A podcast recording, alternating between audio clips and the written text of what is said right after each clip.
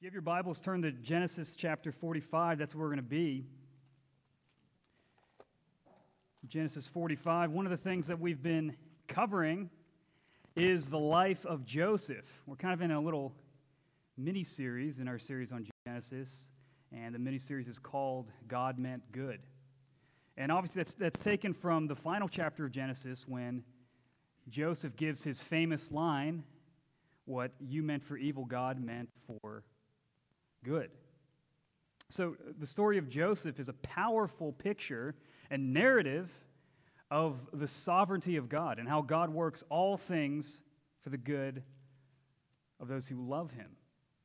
How he brings all of Joseph's trials, all the setbacks that he faces in his life, all together for his good purposes.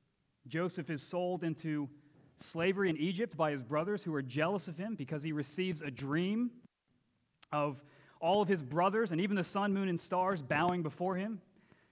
So Joseph is about 17 years old at the time. You can imagine what that did for his ego. So Joseph has his brothers sell him into slavery, and Joseph ends up going to Egypt. And in Egypt, he is uh, falsely accused. He's tempted in many ways, and he finally rises up to power, and God redeems him despite all the struggles that he faces and brings him to this point where now, as basically the second in command of all of Egypt, he's about to be reconciled with his brothers that betrayed him. And so this is a narrative where God's good purposes, through all the confusing, roundabout events of Joseph's life, are going to be revealed. So read along with me. This is Genesis chapter 45, starting in verse 1. Then Joseph could not control himself before all those who stood by him. And he cried, Make everyone go out from me. So no one stayed with him when Joseph made himself known to his brothers. And he wept aloud, so that the Egyptians heard it, and the household of Pharaoh heard it. And Joseph said to his brothers, I am Joseph. Is my father still alive? But his brothers could not answer him, for they were dismayed at his presence. So Joseph said to his brothers, Come near to me, please. And they came near. And he said, I'm your brother, Joseph, whom you sold into Egypt. And now do not be dismayed or angry with yourselves because you sold me here, for God sent me before you to preserve life. For the famine has been in the land these two years, and there are yet five years in which there will be neither plowing nor harvest. And God sent me before you to preserve for you a remnant on earth, and to keep alive for you many survivors. So it was not you who sent me here, but God. And he has made me a father to Pharaoh, and lord of all his house, and ruler over all the land of Egypt. Hurry and go up to my father and say to him, Thus says your son Joseph. God has made me Lord of all Egypt. Come down to me, do not tarry. You shall dwell in the land of Goshen, and you shall be near me, you and your children and your children's children, and your flocks, your herds, and all that you have. And there I will provide for you, for there are yet five years of famine to come, so that you and your, and your household and all that you have do not come to poverty. And now your eyes see, and the eyes of my brother Benjamin see that it is my mouth that speaks to you. You must tell my father of all my honor in Egypt and of all that you have seen. Hurry and bring my father down here. And then he fell upon his brother Benjamin's neck and wept. And Benjamin wept upon his neck, and he kissed all his brothers and wept upon them. And after that, his brothers talked with him. When the report was heard in Pharaoh's house, Joseph's brothers have come, it pleased Pharaoh and his servants.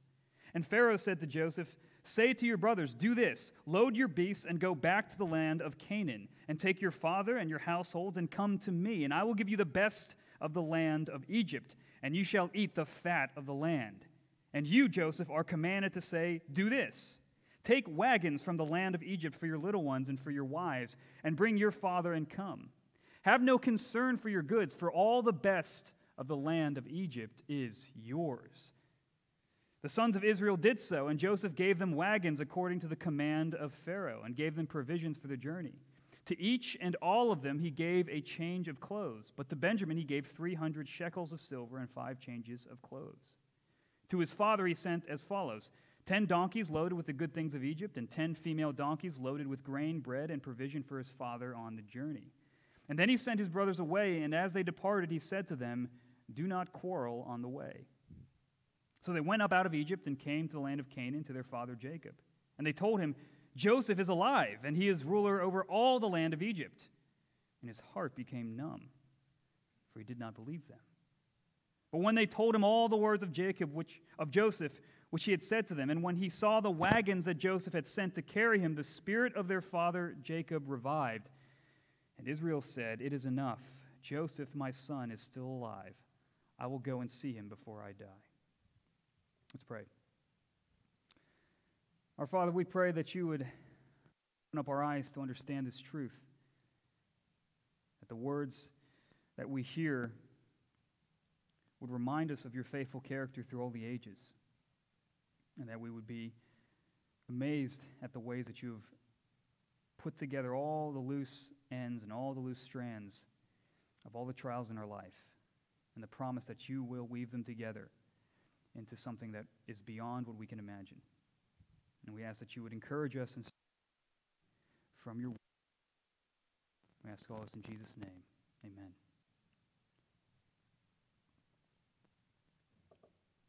So Joseph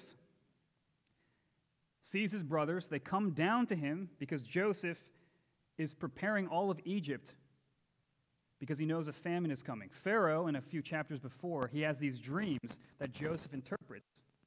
And Joseph says, You're going to have seven years of plenty and then seven years of famine. And so during the seven years of plenty, Joseph leads all of Egypt in storing up bread so that when the famine comes, Egypt will be the center of provision. And because Joseph's father, when he experiences the famine, sends brothers down to Egypt bread. And they go down, they come back up, and now this is their second time coming back for more bread. And at this moment, we see Joseph finally reveals his identity. He, the ruler of Egypt, is the one whom his brothers sold into slavery. And there's this amazing reconciliation between this family. And you see that Pharaoh actually blesses them and sends Joseph back to Jacob of this, uh, all of this cattle, all of this provision. And Jacob realizes that his son, who he thought was dead, is still alive. So there are a series of reversals that God brings to bear on the life of Joseph. Unexpected reversals. And in many ways, the reason they're so unexpected is because the trials that Joseph faces are so unexpected himself. And I think in our own lives, life is incredibly than we ever imagined. Nobody could have predicted this year. Our lives have changed in many unexpected ways. And of course, whenever happens in your life,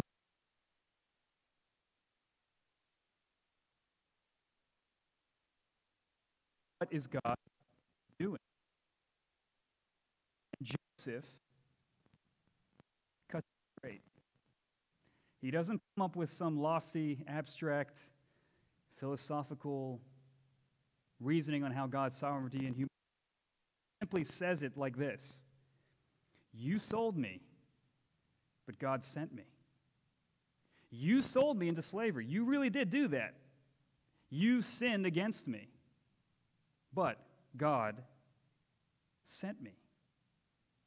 God determines everything that comes to pass. But He doesn't determine everything like some detached God in a bubble in the sky with all these little dials switching around. The way that God determines things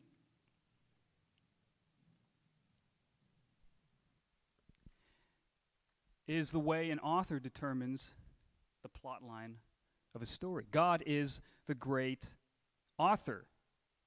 God is the one writing the narrative. And he's bringing a story of flawed characters, a story of betrayals, a story of sin, a story of cliffhangers and plot twists to a glorious ending. And this is how we have to understand the sovereignty of God. In the Chronicles of Narnia, who kills Aslan? It's the White Witch. But it's also C.S. Lewis. And yet, we think the White Witch is a terrible, sinful person, and we call C.S. Lewis a great author. And in the same way, that's how God's sovereignty works in our lives. People make real decisions, people commit real sins, and yet God is the author of every line. And He is the one who is weaving everything together. He's the author of all of our stories. And this is why John Calvin calls all of human history the theater of God's glory. It's a display of the brilliant storytelling, the narrative of God played out in every one of our lives and in the history of the world. But these are not some abstract ideas. Again, th- this is this is practical. If God is writing the story and we're characters in the story, we have a part to play. These are marching orders. We have a role to fulfill. But if we're going to know what role to play, when the world is crazy, when everything's changing, when the, fu- the, the future seems so uncertain, we have to know what kind of stories God tells. What are the plot lines that God weaves? And Genesis 45 shows us that there are three stories God is telling. And once we find those plot lines, we can read ourselves into those stories and understand this is what God is doing, not just in our individual lives, but in our lives as part of the church, what He's doing to us as a people. The first plot line is that God is preserving a people. He's preserving a people. Now, this plot line begins, and all of the plot lines I'm going to talk about all draw their source from God's promises to Abraham. If you read the book of Genesis, God's promises to Abraham, that's, that's like the center, that's the foundation of the book of Genesis. And everything that happens flows out of these promises. God chooses Abraham and gives him three promises. He says, I'm going to give you a people. Those people are going to have a purpose. They're going to bless all the families of the world. And I'm going to give those people a place. He gives them a people who will bless the nations and who will also inherit a land. And Joseph's life continues the fulfillment of those promises. So when we meet Joseph, he's the, the favored son of Jacob. Joseph receives a dream, as I said earlier, and Joseph sees that he's going to be exalted over his brothers, that his brothers are going to bow before him. Well, what's fascinating is when Joseph first receives that dream, he becomes prideful. There's a bit of arrogance when he sees it. The world's going to bow before me. You're all going to bow before me. But when that dream actually comes to pass, when he actually reveals himself to his brothers in Genesis 45, something's different. His reaction isn't pride. What does he do? He weeps. He weeps. God's plan did not change, but Joseph did. And somewhere between him receiving that dream and the fulfillment of that dream, a transformation has happened in his heart. He has realized that God's purposes are bigger than him, bigger than just the preservation of his own life, but the preservation of a people. And God is working through Joseph to preserve a people for himself, to fulfill the promise he made to Abraham. And this is a powerful moment because Joseph is able to reinterpret all of the suffering in his life through the lens of God's goodness. Can you imagine the, the bitterness he must have felt seeing his own family, his own blood, who betrayed him? This is 20 years in the making. And when he finally sees them and he's in a position of power, he does not respond with bitterness, but forgiveness and mercy and love. And there's, at the end of their little interaction, it says the brothers talked with him. It's a simple little line, but it's so profound. You know, in family dysfunction, just, just a conversation, just a cordial conversation can be the gateway to reconciliation. Just two people just talking who are at odds for years. And they're finally able to have a conversation because the bitterness has been removed. But it wouldn't have happened without God molding Joseph's character through decades of trials. And God was sovereign over every second of it. Every second of Joseph's struggles, of the sins that he was the victim of, God was the one who sent them.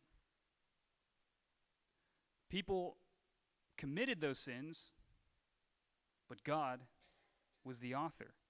And Psalm 105 is explicit about it. If you read Psalm 105, it's talking about the wondrous works of God. And Psalm 105 actually talks about Joseph's life, and it explicitly says, God sent the famine. God tested Joseph. God is the one who was behind it all for this purpose, that the works of God might be proclaimed. And we know this even in the New Testament. What does James 1 tell us? When we face trials of various kinds, what's our response? We rejoice. And we patiently endure them. They are something that we need to steward because we know the outcome of those trials is that we would become perfect, lacking in nothing. In other words, God sends trials to grow us up. He wants us to be grown up Christians, He wants us to be mature. I remember one of my friends when uh, he, he was talking about how his life has changed since he's gotten married and had kids. And he said that when he was single in college, if you looked at the Polaroid of his life, it was just a big picture of him in the center. And then he got married, and then it's him and his wife. And now he's got a bunch of kids, and he's much smaller in the picture. And you add in work and all the responsibilities he has, and the friendships that he has, and the community that he's a part of, he starts to shrink more and more. And the whole point of this was that he recognized that part of the maturity, part of the sanctification process, part of how God grows us up is he shrinks how big we are in the picture of our own lives. He humbles us. He makes us realize it's not about us. It's not about us. That there is something larger that God is trying to tell, a bigger story. Before God exalts Joseph and lifts him up, he humbles him. And that's the pattern we see throughout the entire Bible. God humbles, and then he lifts up. And when God takes us from point A to point B, He does more than just change our location. He transforms us to build in us steadfastness. That's a common word in the Bible. Steadfastness simply means obedience under pressure. Obedience under pressure. Joseph is willing to obey no matter what. And that's a habit that's produced in his life so that when the time comes, when the dream he received comes to pass, he has the character to fulfill the purpose of God. And it's not a coincidence that Adam and Joseph bookend the book of Genesis. It begins with Adam, it ends with Joseph. Adam was given a mission to multiply and to cultivate the earth, to rule the land, and he fails. But at the very end, what do we see in Genesis 50? Joseph rules well, and as a result, Israel what? Multiplies in Egypt. So you see a glimmer of hope. You see a glimmer of hope in the life of Joseph. He rules righteously, and as a result, not only is he blessed, but who else is blessed? his family. And not only his family, but future generations. Because of his righteousness, what happens? Your, your children and your children's children will be blessed. And God weaves these all together. And his brothers, they're trying to thwart this dream from happening. And in thwarting it, what do they end up doing? They end up helping it come to pass.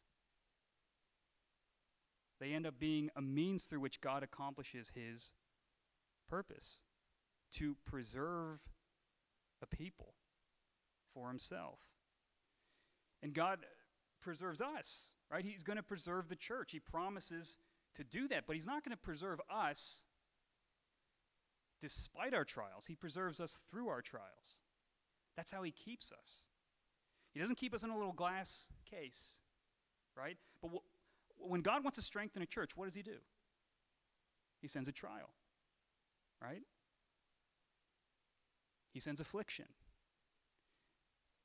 Maybe he even sends a pandemic. And what do we do as Christians? We receive that trial knowing who sent it, knowing there's a purpose behind it, knowing that he is building in us the kind of character that he wants the people that he is preserving to have.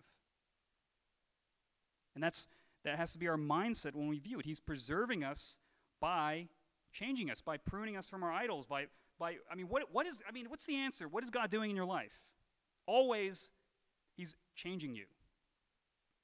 I mean, you can always bank on that answer. He is changing you, He is doing something in the middle of all the craziness and all the trials. But we're not passive in this. Joseph takes every assignment and he obeys, whether he's in jail or whether he's second in command to Egypt. He obeys no matter what. He obeys under pressure. And so when we receive our trials, we can either receive them with bitterness or with joy. And how we handle those trials will determine how we come out of those trials. One of the things you read in the book of Judges is that God says, I'm having all these nations attack you. I'm having you have these difficulties and trials to test you to see whether you will believe all that the Lord has commanded. And if you look in Judges, Israel doesn't do it. They choose not to receive, they choose not to humbly obey in the middle of the trial. And the results are disastrous.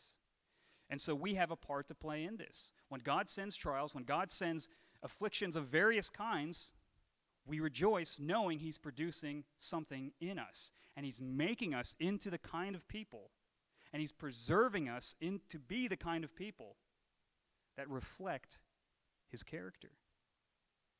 That's what God's doing in our trials. But he's got more than just that plot line in mind. He expands beyond that. That's the second plot line. God is pursuing the nations. God is pursuing the nations. He's preserving us for a mission, for a goal. Moses, when he describes Joseph, he uses an interesting phrase. He, Joseph tells his brothers that he is he is like a father to Pharaoh. And that's, that's put there to key us in to a connection. One of the promises that God gives to Abraham is that he's going to be the father of many nations. He's not just going to be the father of his own biological seed, but he will father many nations. Fatherhood plays a major role in the book of Genesis. Our first father, Adam, sins and he plunges all of creation and all of his descendants into a world of death and decay. Noah is the first father after the flood. And his two sons, Shem and Ham, Shem is the father of the Israelites, or the forefather of the Israelites. Ham is the forefather of the Egyptians. They have conflict and they split off. And we see the life of Jacob as a father. And now, finally, Joseph is playing this father role in Egypt. And, and you, if you think about what Joseph is doing, Joseph is being a father to Pharaoh. A son of Shem and a son of Ham are being reconciled. God is working through these fathers, through these families, to accomplish his purpose. So there's a blessing that goes beyond just Israel to the nations, to the families of Ham. But notice how God does this. Think about this. God, to bless these Gentiles, sends an Israelite who's rejected by his own people. God sends an Israelite to be among his own people, is rejected, and as a result, he turns to bless Gentiles. Joseph is a, is a type or a pattern, a mold of Christ. He's a foreshadowing of Christ. Christ was rejected by his own. And what does he do? He turns and he starts to bless Gentiles. All of this is being foreshadowed. And all of this is part of God's plan to bless the nations. What does God tells Abraham? Through your family, what? All the families of the world are going to be blessed. And we see that in the Psalm. Psalm 86 talks about one day, not only is God going to bless the nations, but the nations are going to bless God. They're going to bring tribute to God. They're going to come from the ends of the earth to worship God. And we see that in a small form here. Joseph goes to Egypt, blesses Egypt, and what does Egypt do? Pharaoh blesses Joseph's family. He sends them off with riches.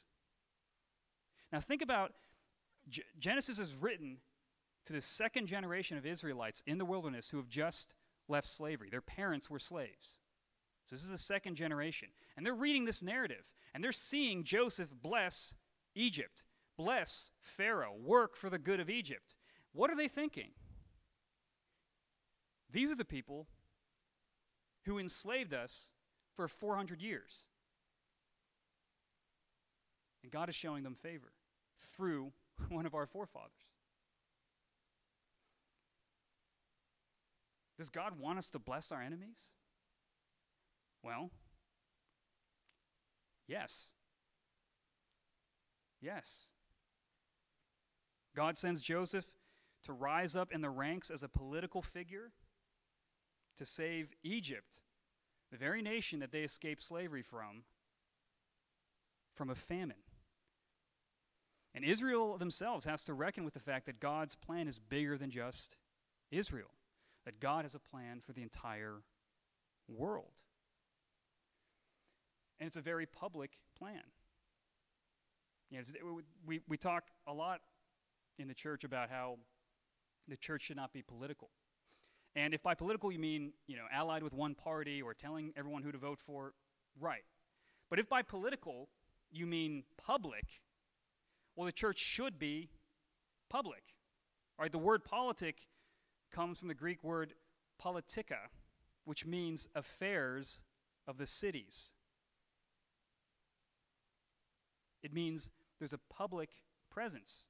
Joseph is a public political figure working within a structure, a Gentile structure, a structure outside of his faith,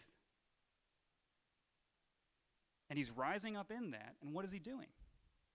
He's working to the glory of God. And when we think about reaching the nations, missions is a huge part of that. And not even just reaching nations, but reaching non believers. Evangelism is a huge part of that, right? You often hear people say, you know, preach the gospel, if necessary, use words. Well, it's like, no, you need to use words, right? But we don't want to get too far and think, all it takes is words. How we live our lives in all the spheres of our lives matters and is part of how God is reaching the lost, how He is reaching people far from Him. I want you to think about this. God gave us work and vocation before the fall, which means our work, the things that we do, what we cultivate in this life, is not primarily about evangelism. That's a part of it. But there was no need for evangelism when God was keeping the garden.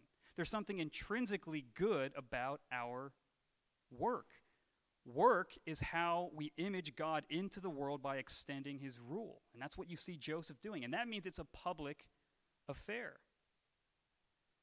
And this infuses all of our jobs and all the things that we do with deep meaning we are demonstrating and expanding the kingdom of God. in a public way. Christ is not just Lord of our hearts only. Right? He's not just like Lord of our invisible country club in our heads together. No, what he's Lord of all, right? He sits at the right hand of God ruling over the entire world. And that means that everything that we do, we do as ambassadors for Christ, not just by what we say, but by how we do our work. Martin Luther, great Protestant reformer, one of the things he says is he, he, talks about the dignity of, of ordinary work. And he says, The Christian shoemaker does his duty not by putting little crosses on the shoes, but by making good shoes. Because God is interested in good craftsmanship. And what's interesting is when Joseph, you know, he, he goes through all of these interesting situations in his life, right? He, uh, he exercises self mastery over his lusts when he's tempted by Potiphar's wife. And then he learns the skill of administration when he's falsely imprisoned and he ends up helping manage the jail. And when he rises to power, he learns leadership inspiring a nation of people to stock up on bread because a famine's coming.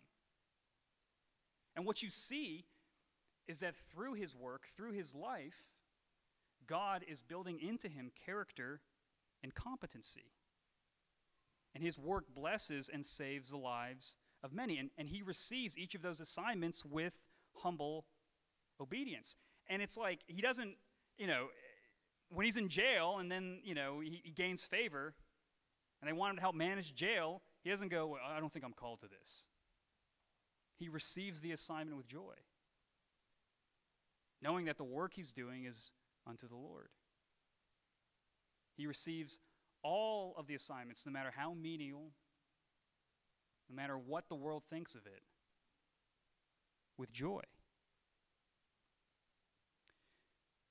And Jesus even tells us that when our good works are displayed, the way we do our work, the quality of our work, the types of lives that we live in the public sphere.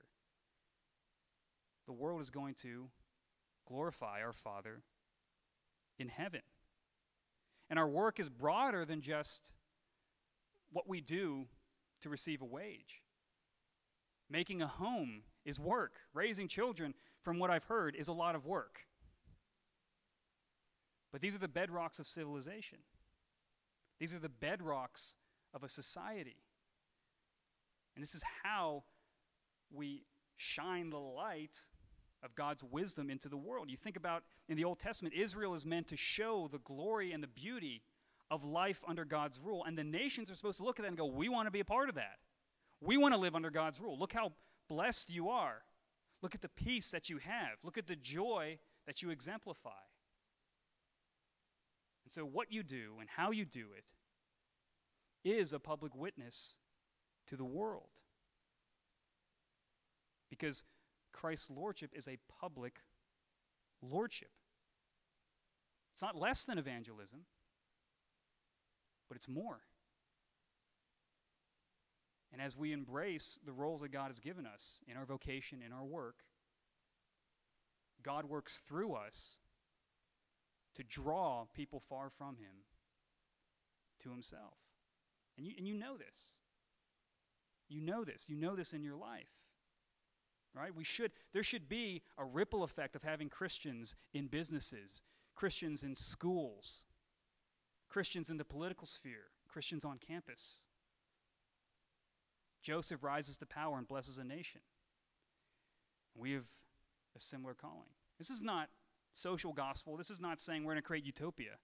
This is simply the second commandment to love your neighbor as yourself. That's what God is doing through us.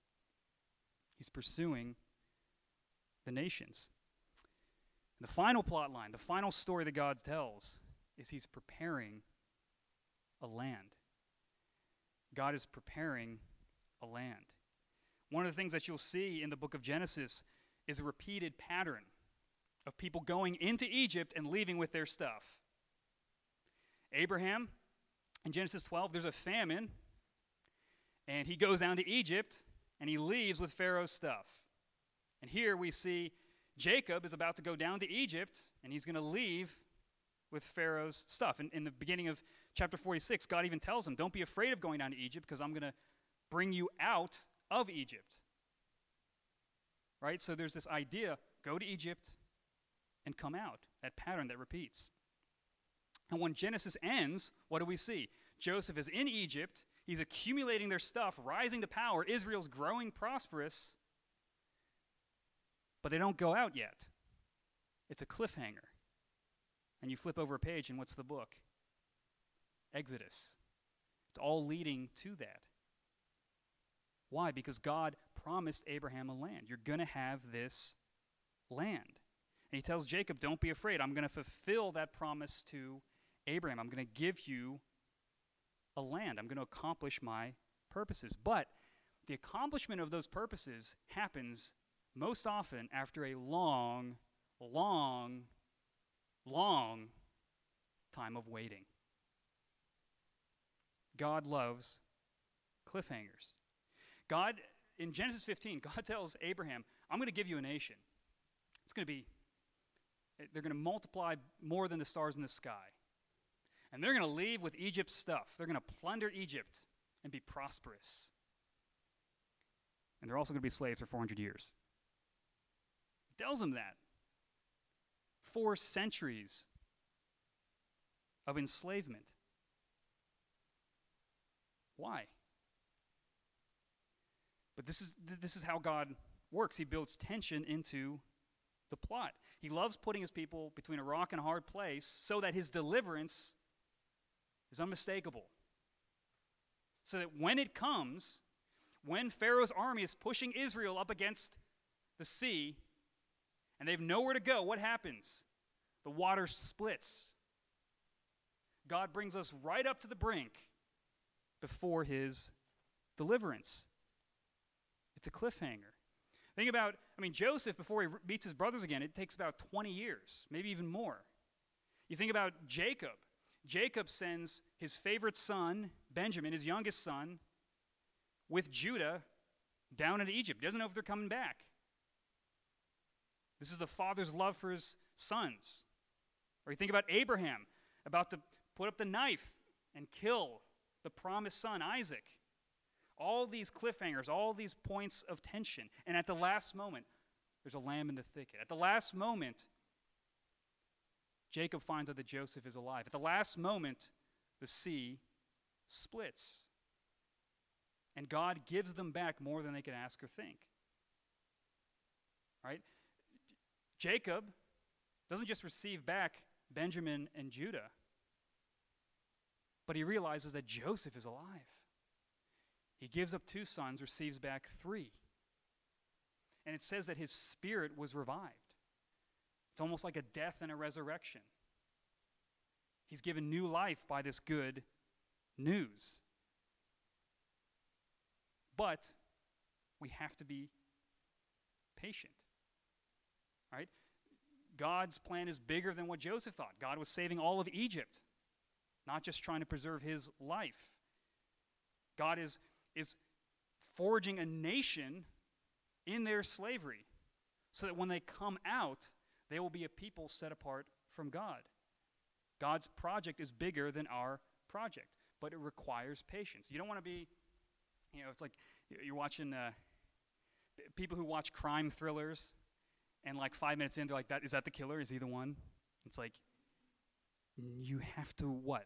You have to watch the movie, right? You can't just take the, the, the freeze frame of one scene and try to extrapolate everything that comes from it. You've got to watch the movie. And God, what does He do? He, he brings up, brings us to these cliffhangers, and He says, "Keep going, keep watching, keep waiting, keep enduring." Don't be afraid the deliverance will come.